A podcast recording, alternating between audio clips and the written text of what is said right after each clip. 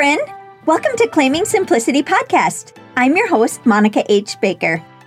Are you feeling tired and overwhelmed as a mom working paycheck to paycheck, wanting to get out of debt and enjoy your family? I was too.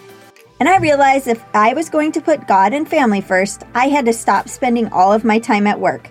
So I created a simplified life plan that allowed me to get out of debt, scale back my career, and still be able to live fruitfully. But with more purpose and time than ever before, and I never looked back. Inside this podcast, you will learn how to simplify your home and finances, learn simple routines, personal development, and connect your faith. I'm so grateful you're here. If you're ready to create a simplified life that you dreamed of, you are in the right place. Happy, happy new year, and welcome to another episode. Your life is too valuable to let stuff overtake it. And I want to talk to you today about the importance of simplifying your material items. Peace, joy, and meaning are found in having less stuff and simplifying. And also, there's much power in rest. And if you simplify and have fewer material items, you will have more rest.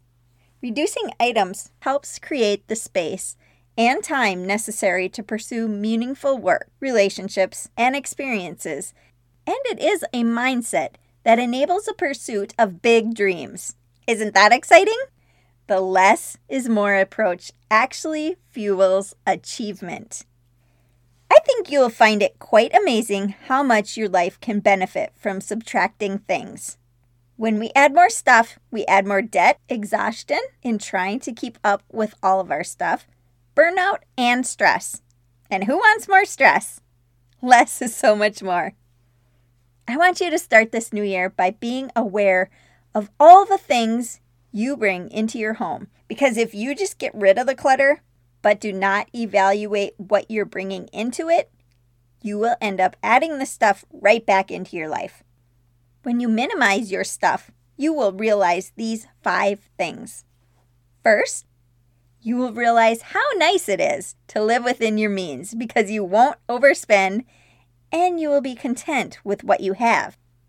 Second, you will see you don't have to live like everyone else and how much happier you are if you don't. Third, the realization of not needing to buy things to be happy. So many people chase things and hope to become happy, but they never find it in possessions. Fourth, it will fill your heart to be able to be even more generous than ever before. My hope is you will find the importance in generosity and you will keep going to simplify even further. And lastly, flexibility and time you will have to make memories. Less things mean less time organizing, cleaning, and maintaining, so you'll be able to have so much more time. Once you start to remove things, you will see that you are able to focus on what most matters in your life. Now that you know the importance to simplifying, you may be wondering where you can start so you can get started today. I suggest you start in a living space that will be the easiest for you to minimize.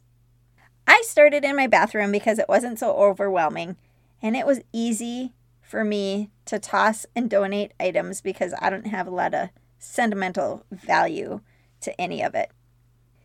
To me, simplifying is like chipping away layers. So even though I live quite minimally, I can always do more. So I'm going to dig deeper in the new year with you during our decluttering challenge, and the bathroom is where I'll start again. Next, I suggest you go to the kitchen because it seems to be somewhere you can easily find things to declutter. So I'll be diving in deeper there as well.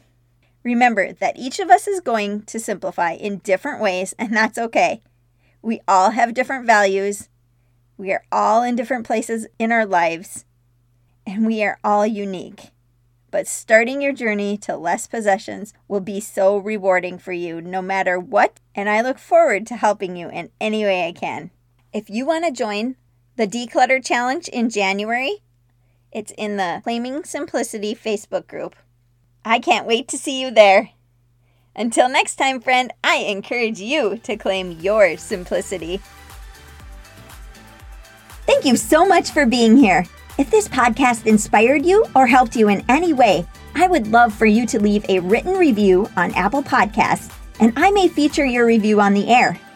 Please share this podcast with your friends. Join our free Claiming Simplicity Facebook group to connect with other women that want to simplify. And don't forget to take a screenshot and tag me at Claiming Simplicity on Instagram. I can't wait to connect with you.